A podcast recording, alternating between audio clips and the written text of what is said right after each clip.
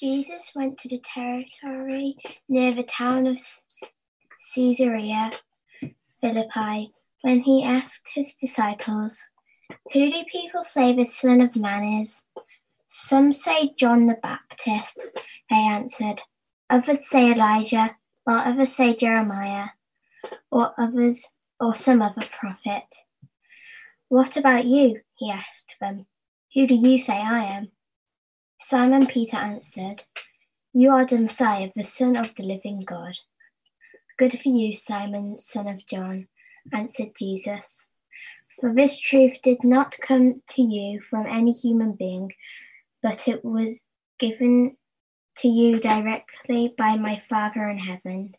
And so I tell you, Peter, you are a rock, and on this rock foundation I will build my church, and not even death will, be, will ever be able to overcome it. I will give you the I will give you the keys of the kingdom of heaven. What you profit prohibit on earth will be prohibited in heaven, and what you permit on earth will be permitted in heaven. Then Jesus orders his disciples not to tell anyone that he was the Messiah.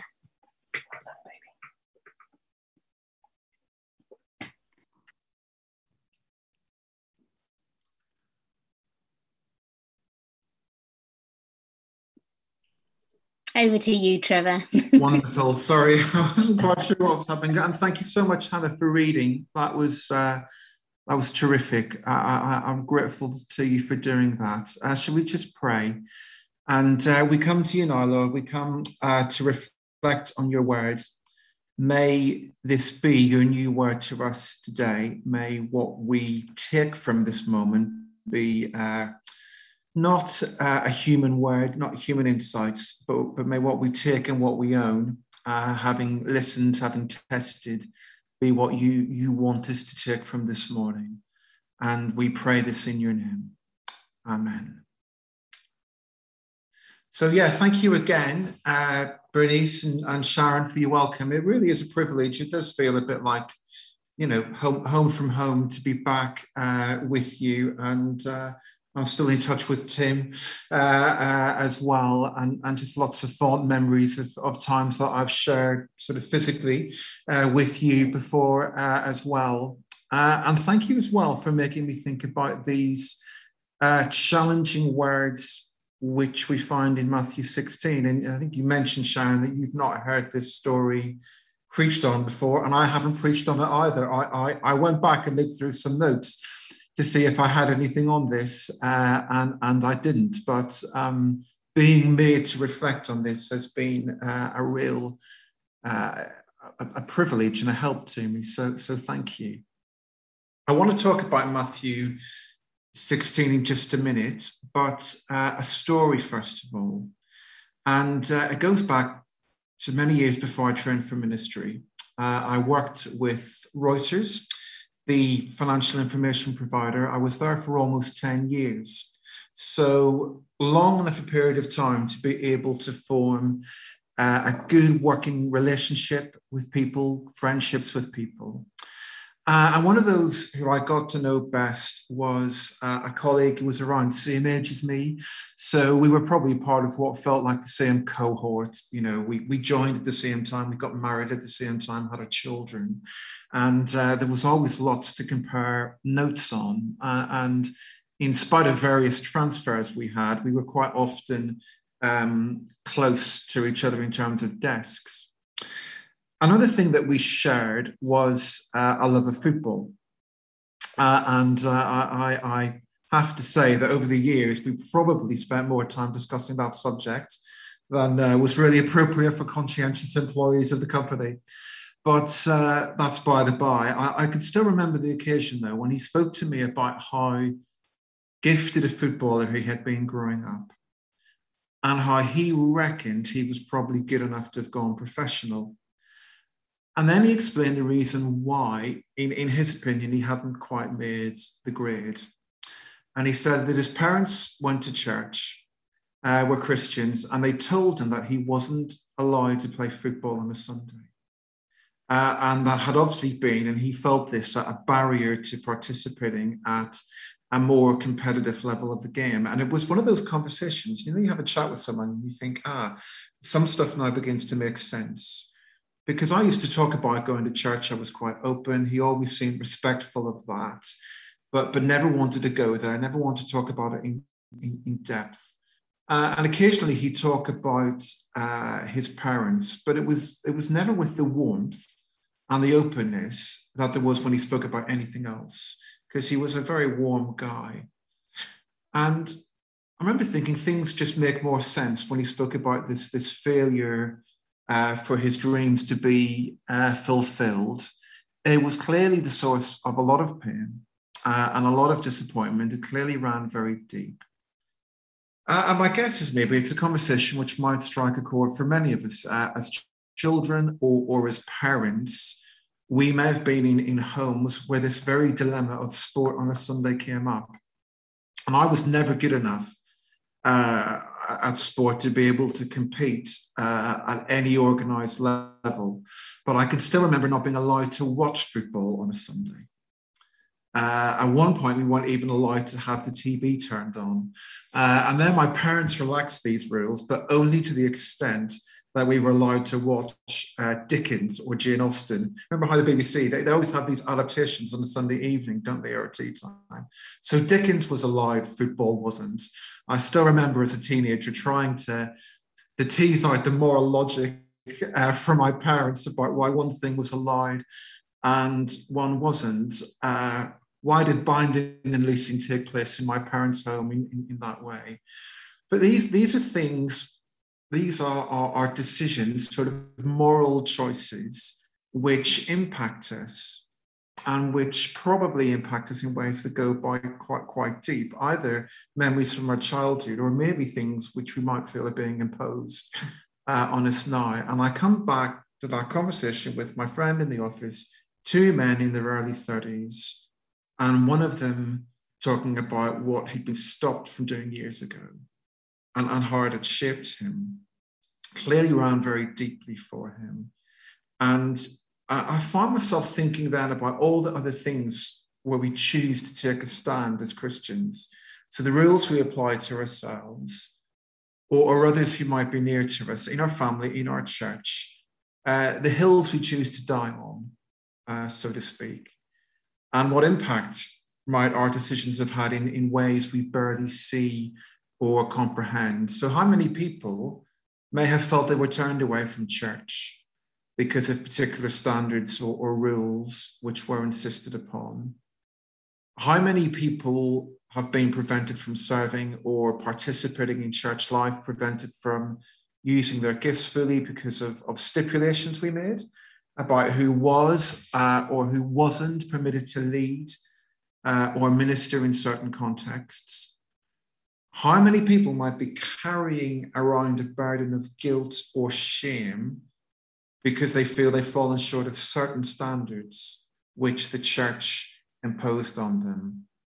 And all these questions have been coming through my mind uh, as I've reflected on this, this, this promise of Jesus that you're considering uh, this morning. So this, I think it's the third one in, in the series you recently embarked on. And it, it's these words uh, which are spoken to Peter. We're focusing particularly on verse 19 uh, from what Hannah read. So if you could have the first slide, Les, thank you.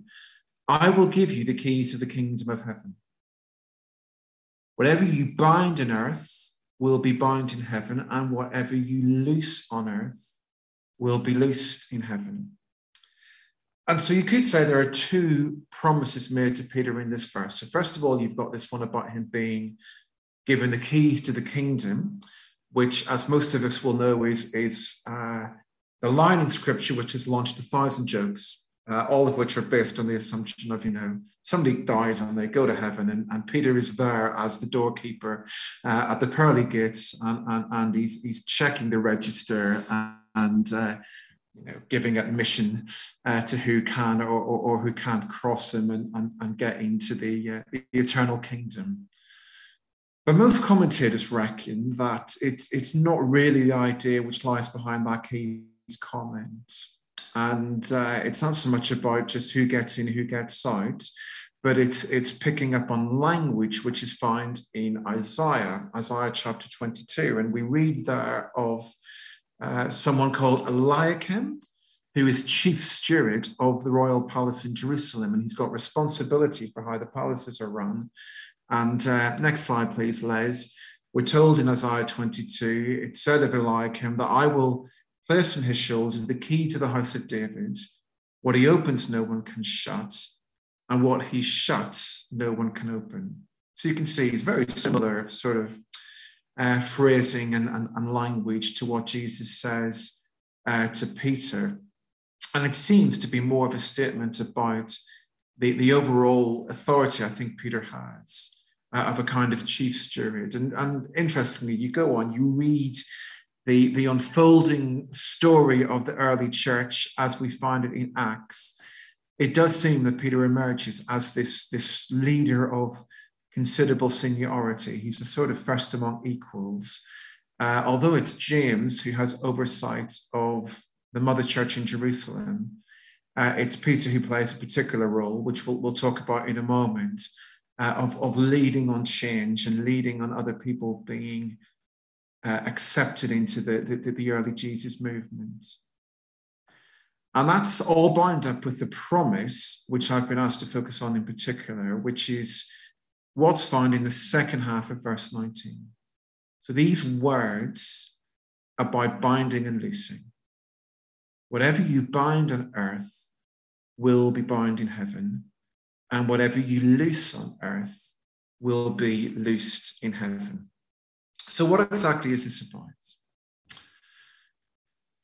Jesus is using terminology here, which would have been very familiar to the disciples listening to him. It, it comes uh, straight out of the, the Judaism of Jesus' day. And it refers to an authority which rabbis had to interpret the scriptures they were teaching on and to say what practices were or were not permitted. Uh, so, what counted for work on the Sabbath? You know, could you get your donkey out of the ditch? That sort of stuff. And if a rabbi said that a particular practice was forbidden, they were binding. And if they said that something was permitted, they, they, they were loosing. They have real power, these rabbis, in, in, in people's lives to say what goes. And, now, this authority, which has belonged to rabbis, is being conferred on, on Peter. And actually, if you read on into Matthew 18, look at Matthew 18, verse 18, you find uh, this promise is restated. Uh, it, it's an authority being given to other disciples as well. Uh, and it's that passage which you might remember has to do with disagreements. You know what to do if someone sins against you. You go, you talk about it on your own, then you take someone with you, then, then the whole church may have to uh, adjudicate on it. So there's this there's a similar promise stated there to uh, to the whole body, if you like, of believers, and it seems to suggest a a corporate element to decision making as well. And uh, a verse on which countless Baptist church members' meetings uh, have, of course, been launched uh, and, and based as well. But this is a huge promise Jesus is giving hugely significant what he's saying to Peter this binding and leasing, uh, this authority which has rested previously with, with the rabbis, I hand over to you now, Peter. And later he, he talks of it being handed over to his other followers. And, and the importance of what is happening here is explained really well by Rob Bell in his book, uh, Velvet Elvis. And uh, I think the quote is on the slide. Thanks, Les. What Jesus is doing here is significant, Rob Bell says. He is giving his followers the authority to make new interpretations of the Bible. He is giving them permission to say, hey, we think we missed it before on that verse. And we've recently come to the conclusion that this is what it actually means. And not only is he giving them authority, but he's saying that when they do debate and discuss and pray and wrestle and then make decisions about the Bible, somehow God in, in heaven will be involved. And this is one of the mysterious elements of this passage, which I, I still grapple with. It's, it's not, in a sense, we pray and we seek, and God reveals and tells us what to do, but that actually we, in our decisions and our reflecting and our seeking after God, have this authority, this freedom to, to determine outcomes. So that what we bind on earth and what we loose on earth is, is accordingly bound and unloosed in heaven. It's huge responsibility, huge liberty, which is being given to us here, and really important principles. You know, so that when we say that we, we, we, we are coming together to discover the mind of Christ in a members' meeting, when we come together to talk and listen and weigh and sift, God, God is in this. God, God, God is at work. God is among us and both speaking to us and, and responding to us. But the principles are clearly important as well uh, as we think about what unfolds in the early church. Uh, and my guess is, I mean, when we think about the role Peter played in Acts, we will remember how the responsibility fell on him to advocate for the full welcome of Gentiles into the church. So, do you remember Acts 10? He's got the vision of the food, uh, it's on the blanket, it's let down from heaven. And it's that vision which leads him to say at the end of Acts 10 no one should stand in the way of the Gentiles being baptized. He goes on in Acts 15 uh, at the, the Council of Jerusalem.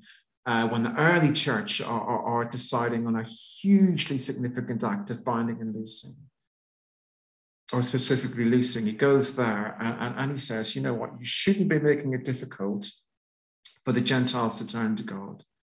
So, so we are actually going to have, have a lot of loosing. We're just going to say that if you abstain from sexual immorality and, and you abstain from uh, food which uh, uh, strangle animals uh, and, and the meat of strangled animals and blood, that's okay. We are setting a whole pile of things aside. We are going to loose massively because we've got to respond to what God's doing. Look at all these new people coming in, and we've got to decide what matters most and say we're going to go with, with the influx, with the arrival, with the need to, to include and adapt. So, what Peter is promised here, what he's given a mandate to do, it's something he takes with and runs with. And there seems to be this constant back and forth. Here's what God does. Here's how the early church respond and, and, and, and listen in response to what God is doing. It's also worth noting that when you look at Acts, the process doesn't seem to have been all one way. I just want to reflect on that as well. There is clearly a massive inclusion, welcome, gathering in trajectory, if like, in Acts. But then there are other occasions when we read of Peter pronouncing judgment on people, even summoning and calling down the judgment of God. So if you remember Acts 5, it's Peter who speaks judgment on Ananias and Sapphira. Do you remember those who present themselves as having given more to the church than is actually the case? It's that very disturbing story about how he he calls judgment on them. It's Peter who speaks judgment on Simon sorcerer in chapter 8 when he thinks he can, he can buy the power of the Spirit that he's seen in the apostles. So that's something else maybe to bear in mind. That, that, that, that there is a, a trajectory, a movement of ingathering and inclusion, which, which seems to be the prevailing mood, if you like, of Acts. But there are times as well when it's the role of the leaders of this, this, this early church to say, actually, no, enough. That there are some things which, which we're not going to allow to be, to be tolerated. We've got to be attentive. We've always got to be asking which uh, behavior fits in which category. And so we see this process of, of binding and releasing, and it takes place in the early church, and we see it uh, as a process continuing throughout church history. And my guess is many of us here will be familiar. You know, we know ways in which we've seen that process worked out in our own lifetime, be that about conversations about the role of women in leadership, about the welcome the church offers to those who have been uh, divorced. Uh, I mentioned earlier, many of us will have seen significant changes in the perspectives we have about what you can do on a Sunday. And uh, in our time, many of us are thinking afresh about what does welcome look like? uh, to those from within the LGBT community. So, what do we do with this? What, what, what do we do with this? We've, we've, we've had the what, and then you come with the so what, I, I, I, guess. I just want to leave you with a couple of questions, and uh, they've been on my mind uh, as I've been reflecting on this promise of Jesus. Just three things to, to, to ask you to mull over. Uh, next slide, please, Roll, um, Les. First of all, just encourage you to reflect how might God be calling us to bind and release today? Uh, or we may even want to ask a different question who might God be calling us to bind and release? So, in what ways might the prevailing attitudes of our churches, uh, the dominant theology, the viewpoints which prevail, be a stumbling block to those who are on the outside looking in, or even looking on from the margins? Are there people in our churches who feel themselves to be second class members in one way or another because what we say from the front or what we teach or what we, we project, they feel is keeping them at a distance? I mentioned the issue of LGBT inclusion. I realize that seems to be the major issue many of our churches are working through at the minute, but there are other matters we might want to reflect on. And I'm absolutely not saying that we just move along uncritically with the fashions or attitudes of the world around us. I'm talking here about a process where we seek God, where we wrestle with His words, where we grapple, where, where we ask the Spirit, who Jesus has promised will lead us into truth. Promised when the Spirit comes, He will continue to lead us into all truth, which uh, seems to me to suggest not something static, not something which is here's truth and it, it gets fixed in a moment. But, but we keep moving, we keep seeking. What, what, what do we need to be rethinking in our moment? Uh, and one of the things I also felt called to say at this point is you know, there are other ethical considerations we need to be making besides ones to do with sex even if that's what obsesses us, and even that's what we we we, we choose to to to so uh, to be so all encompassing at times. Um, and, and again, this is not just about a constant process of more and more loosing, of more and more relaxing. I found myself wanting to say, what is God calling us to bind as well? Where is God calling us to be more resistant? So we, we live in a time when there are huge divisions in our society over issues like Brexit, massive structural and economic injustices. How serious are we about this stuff? Uh, and taking a stand on, on these issues. You know, there, there were movements of the early church who wouldn't accept people coming into the church as, as converts uh, if they were gladiators or if they were idol makers. Uh, there were even some strands of the church who said that you couldn't serve for the military uh, and fight for the empire if you were going to be welcomed in. I find myself wondering do we need to be more serious about issues like this? What are the equivalent ones in our day? Are, are there certain political parties which a church member shouldn't join if their agenda is all about race are there certain retailers we shouldn't buy from because they refuse to pay taxes or they refuse to, to treat their staff fairly? So, where's the binding and, and, and where is the loosing? Two other questions. Next slide, Les. Thank you. Secondly, what dispositions are needed for those who are involved in, in binding and releasing. So, if we had time, and unfortunately we don't, uh, another passage of Jesus' teaching we could explore in, in light of this passage would be Matthew 23. So, the famous seven woes which are, are spoken against the Pharisees. And Jesus rails against them. It's a hard read. Uh, and, and he describes them as those who don't practice what they preach you know, you put heavy loads on others. Do you remember, you know, you, you there's, there's that verses and you travel over land and sea to win a convert, and, and then you impose a, a whole pile of requirements on them. Uh, and these words matter because, of, of course, uh, Jesus is speaking to the people who were predominantly responding, uh, or sorry, predominantly responsible for binding and loosing in his day. And he's angry with them and he's cross with them because all they're doing is binding. They're, they're, they're putting lots of impositions uh, on, on, on, on, on others. And maybe as we reflect on what goes and what doesn't go in our churches, you know, we might want to think, how might we fall into the trap of these people in Jesus' time who, who seem, for whatever reason, to be ob- ob- obsessive with control, with micromanaging, uh, with, with constraining personal liberty and freedom. When we bind and when we loose, are, are we people who are aware of our privilege or are we blind to it?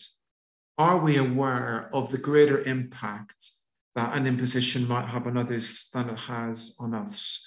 Are we open to hearing the perspectives of others less fortunate than ourselves? Are we operating from an Acts 15 perspective, which seems to go so much against a Matthew 23 perspective? An Acts 15 perspective, Council of Jerusalem that says, we're not going to make a heart for people to come into the kingdom. So there's a question. What does binding and leasing look like in our day? What dispositions do we need for binding and leasing? And then just a, a, a final question.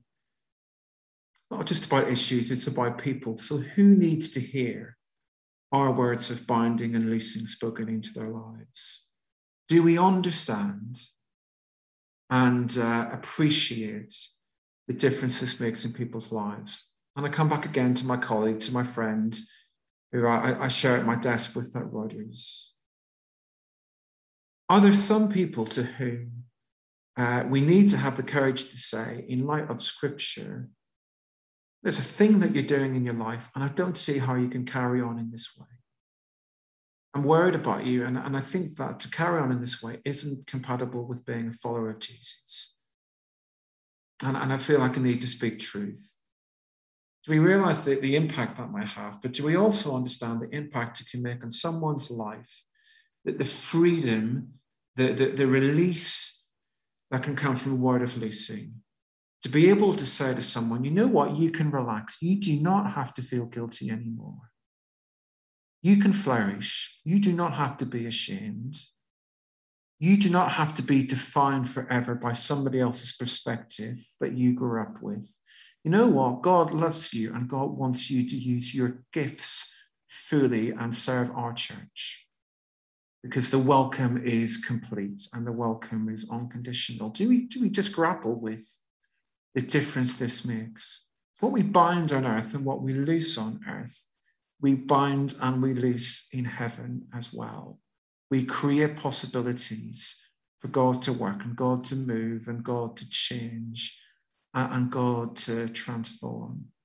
So I wonder do, do, do we accept the command with all the responsibility it brings? And can we, can we step into it fully with all the potential we might be releasing?